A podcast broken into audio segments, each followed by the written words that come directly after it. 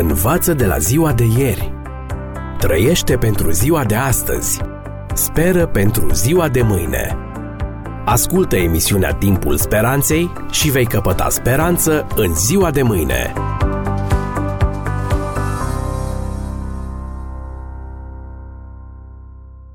Dragi prieteni, aflați în cadrul emisiunii noastre dacă sunt obligate soțiile să se supună soților lor. Ce spune Sfânta Scriptură despre aceasta? Marele Apostol Pavel scrie în epistola către Efeseni, capitolul cinci, textul douăzeci și doi, următoarele. Nevestelor, fiți supuse bărbaților voștri ca Domnului. Textul acesta, stimați prieteni, este folosit adesea de unii soți creștini pentru a pretinde din partea soțiilor lor o supunere necondiționată. De fapt, textul este luat drept temei biblic pentru justificarea diferitelor forme de abuz la care sunt supuse unele femei, fizic, sexual, emoțional sau psihic. Se apreciază că una din patru femei este victima unei forme de abuz. Dar ce a intenționat să spună Apostolul Pavel când le-a cerut soțiilor să se supună soților lor? Textul din Efeseni trebuie privit și înțeles prin prisma a două probleme pe care le ridică Apostolul Pavel. Prima este legată de natura supunerii soției față de soțul ei, iar a doua privește rolul de cap al soțului. Întregul context al epistolei către Efeseni vorbește despre unitatea bisericii ca trup al lui Hristos și casa lui Dumnezeu.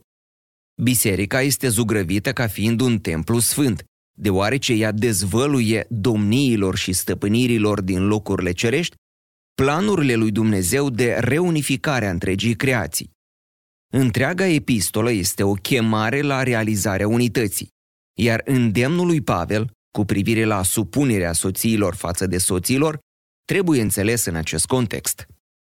Sfatul apostolului face parte dintr-un set de îndemnuri date de el familiilor creștine. Aceste îndemnuri încep cu un apel adresat tuturor credincioșilor.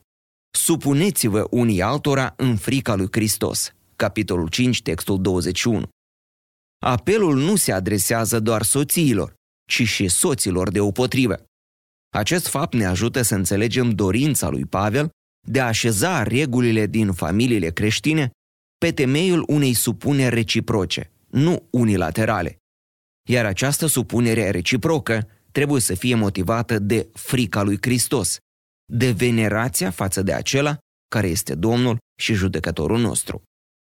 Este demn de observat că Apostolul Pavel tratează relația dintre soț și soție în paralel cu relația dintre Hristos și biserica sa, cele două tipuri de relații fiind asemănătoare. În paralela pe care Pavel o face între cele două tipuri de relații, soțul ia locul lui Hristos, iar soția ia rolul bisericii. După cum Hristos este capul bisericii, la fel și soțul este capul soției. Și după cum biserica se supune lui Hristos, la fel și soția trebuie să se supună soțului. Din nefericire, unii au înțeles greșit acest tip de relație și au transformat supunerea soțiilor lor într-un gen de sclavie, cu tot felul de abuzuri. De fapt, ce înseamnă această supunere la care îndeamnă Apostolul Pavel? Termenul grec ipotaseim are înțelesul de subordonat sau supunere, fiind folosit și în epistola către Tit doi cu nouă și în prima epistola lui Petru doi cu optsprezece, unde se vorbește despre supunerea sclavilor față de stăpânii lor, indiferent dacă aceștia sunt buni sau răi. Însă, spre deosebire de întâi Petru doi cu optsprezece, Apostolul Pavel spune că soțiile trebuie să se supună soților lor ca Domnului sau cum se cuvine în Domnul, Coloseni trei cu optsprezece. Acest amănunt exclude ascultarea servilă față de soț, dacă cererile și pretențiile lui nu sunt în armonie cu voința lui Dumnezeu pentru căsnicie. O supunere deplină trebuie să fie oferită de bărbați sau de femei doar lui Hristos, cel care i-a răscumpărat cu prețul infinit al jertfei sale. Individualitatea soției nu poate fi absorbită sau anihilată de cea a soțului, căci ea a fost răscumpărată de Hristos. Dacă, supunându-se, orbește cerințelor soțului ei, soția își provoacă sieși vătămări fizice sau spirituale, ea dovedește necredincioșie față de Dumnezeu.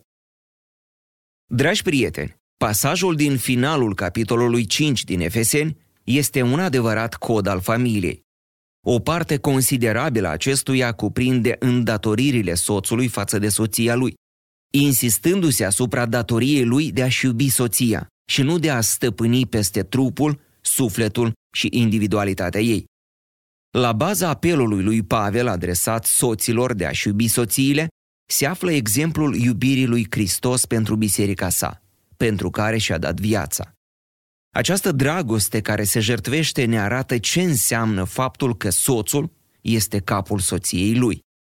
După cum Hristos a iubit biserica, astfel încât să înfățișeze înaintea lui această biserică slăvită, fără pată, fără zbârcitură sau altceva de felul acesta, și sfântă și fără prihană, la fel și soții trebuie să-și prețuiască soțiile, apărându-le individualitatea, fericirea și viața, chiar cu propria lor viață, dacă este necesar.